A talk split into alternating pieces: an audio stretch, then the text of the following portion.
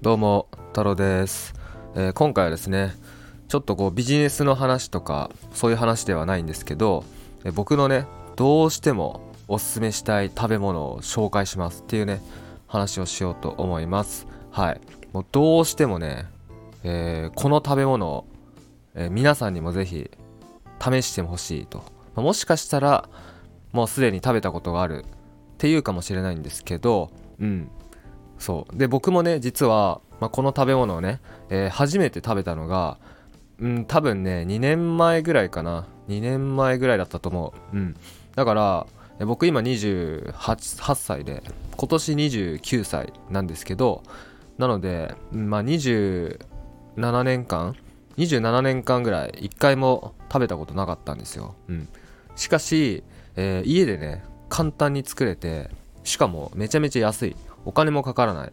い。しかもコンビニに材料は売ってるんですよ。コンビニにも売ってるしスーパーにも。まあどこでも売ってます。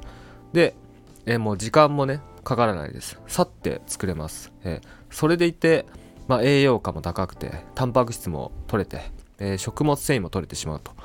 あ、そんなね、まあ、僕的にはすごい、え最強フードだと思ってるので、まあ、今回ねちょっと紹介したいなと思って、うん。まあ、この音声を撮ってます。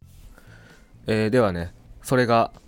その食べ物が何かというとそれは納豆オムレツですね。納豆オムレツです。はい。納豆オムレツって食べたことありますか？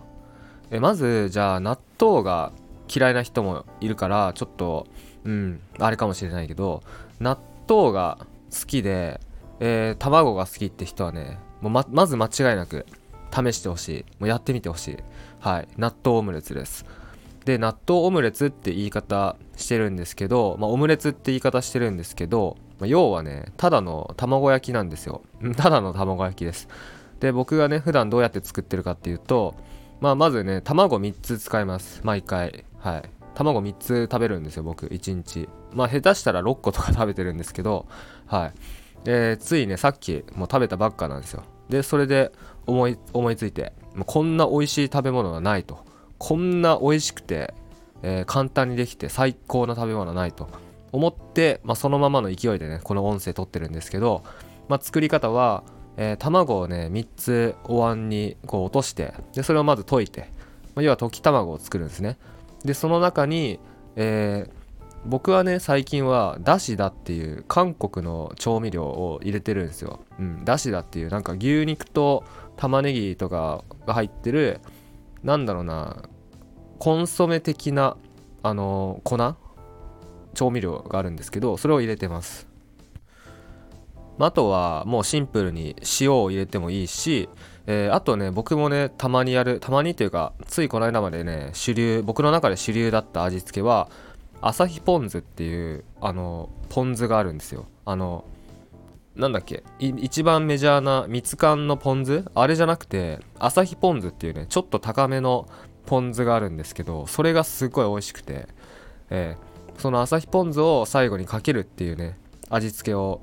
まあ、僕は結構やってます。それも好きです、えーまあ、味付けは好みでね全然いいと思うんですけど、まあ、とりあえず卵を溶いてそしたら、まあ、そこにね納豆を入れていくんですけど納豆もね最初に、まあ、コツはね最初にパックの中でもう混ぜると。パックの中でその納豆のネバネバをねもうマックスに発揮させるんですよ。でその上で卵の溶いたお椀の中にそれを入れてでさらに混ぜると。そうすると納豆のネバネバと卵のね溶き卵がねこう絡まり合うというか融合してこうなんかめちゃめちゃふわって焼き上がりそうな溶き卵ができるんですね。でそしたらそれをオリーブオイルで、えー一気に焼き上げると。はい。で僕はね最近はね家に卵焼き器っていうあの四角いフライパンがあるんでそれで焼いてます。えーまあただねなかったら別にフライパンでもいいしまあ何でもいいんですけど焼ければ何でもいいです。はい。でそれで焼くんですけど焼く時もねオムレツってなんかトントンしたりしてこう綺麗に形を作らなきゃいけないみたいなねとこイメージあると思うんですけどそんなんしないんですよ。もう、えー僕の場合は卵焼き器にねそのガーって入れてでたあの卵焼きの中でこうかき混ぜながら焼いてってでもうトントンとかしないです。である程度焼けたらそれを半分に折ってで半分に折って終わりだっけな？そうだな。半分に折ってちょっとこう中身がね出てこないようにまあちょっとなんか余熱で温めてお皿にのせて完成って感じですね。うん。でこれがねもう僕本当に大何も大げさなことじゃなくてもうこれがもう本当に最高のなんだろうなごちそうだと思ってるんですよね、うん、どんな高い食事よりもねこの納豆オムレツっていうのが本当に最高だと思ってるんですよ、まあ、僕はね結構普段からねこんな感じでまあ見る人からしたらめちゃめちゃ適当な適当というかもう簡単に済ませるような食事をしてて、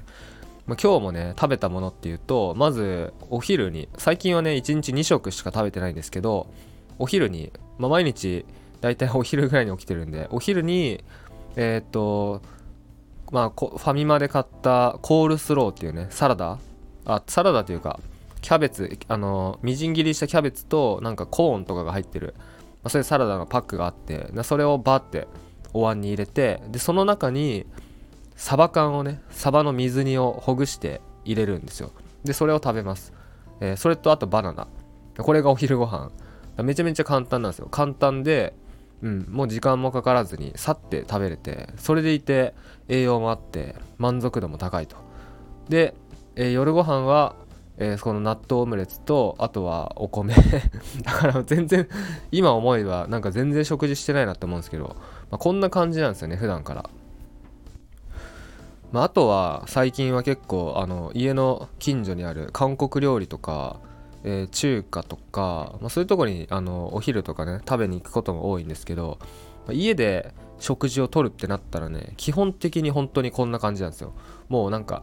僕的には料理してるって思ってるんですよ。あの自炊してるって思ってるんですけどまあでもあの、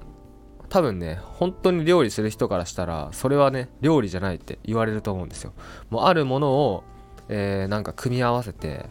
えー、であとはちょっと加熱したりとか、うん、だから料理っていうよりもなんか調理って感じなんですよね。うん。まあそんな感じのね食事をとっております。うん。まあでもね結構意識してるのはちゃんとタンパク質を取るっていうのとあとは食物繊維も取るっていうのとあとはやっぱそんなにねこう糖分糖質っていうのをあんまり取りすぎないようにしてて、うん、っていう生活をしてる。あとは、満腹にね、食べないようにしてます。あの、ご飯をね、満腹になるまで食べるってことがね、ないですね。あの、家にいる時とかは。もちろん、外行って、なんかが、あの、ブッフェみたいなとこ行ったりしたら満腹になるんですけど、まあ、あの、僕とかみたいに、こう、自分で、こう、なんか家でパソコンとかスマホで仕事するってなったら満腹にね食べちゃうとパフォーマンスというかその後のなんか効率とかね落ちちゃったりとかなんかやりたいことがこうできなくなっちゃったりとかこうね結構支障があるんですよね。まあ多分別に会社員の方とかでもね同じだと思うんですけど、うん、なので、まあ、こんな感じでねすごい、まあ、質素な食事を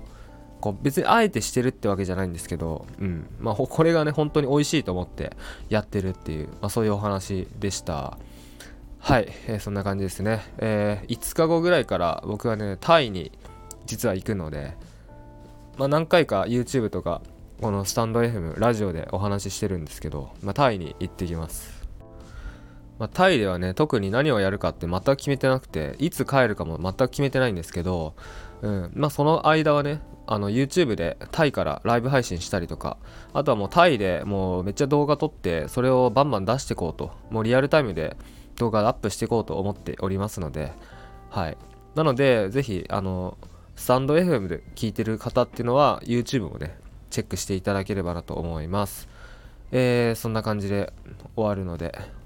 今回もね最後まで聞いていただいてありがとうございました。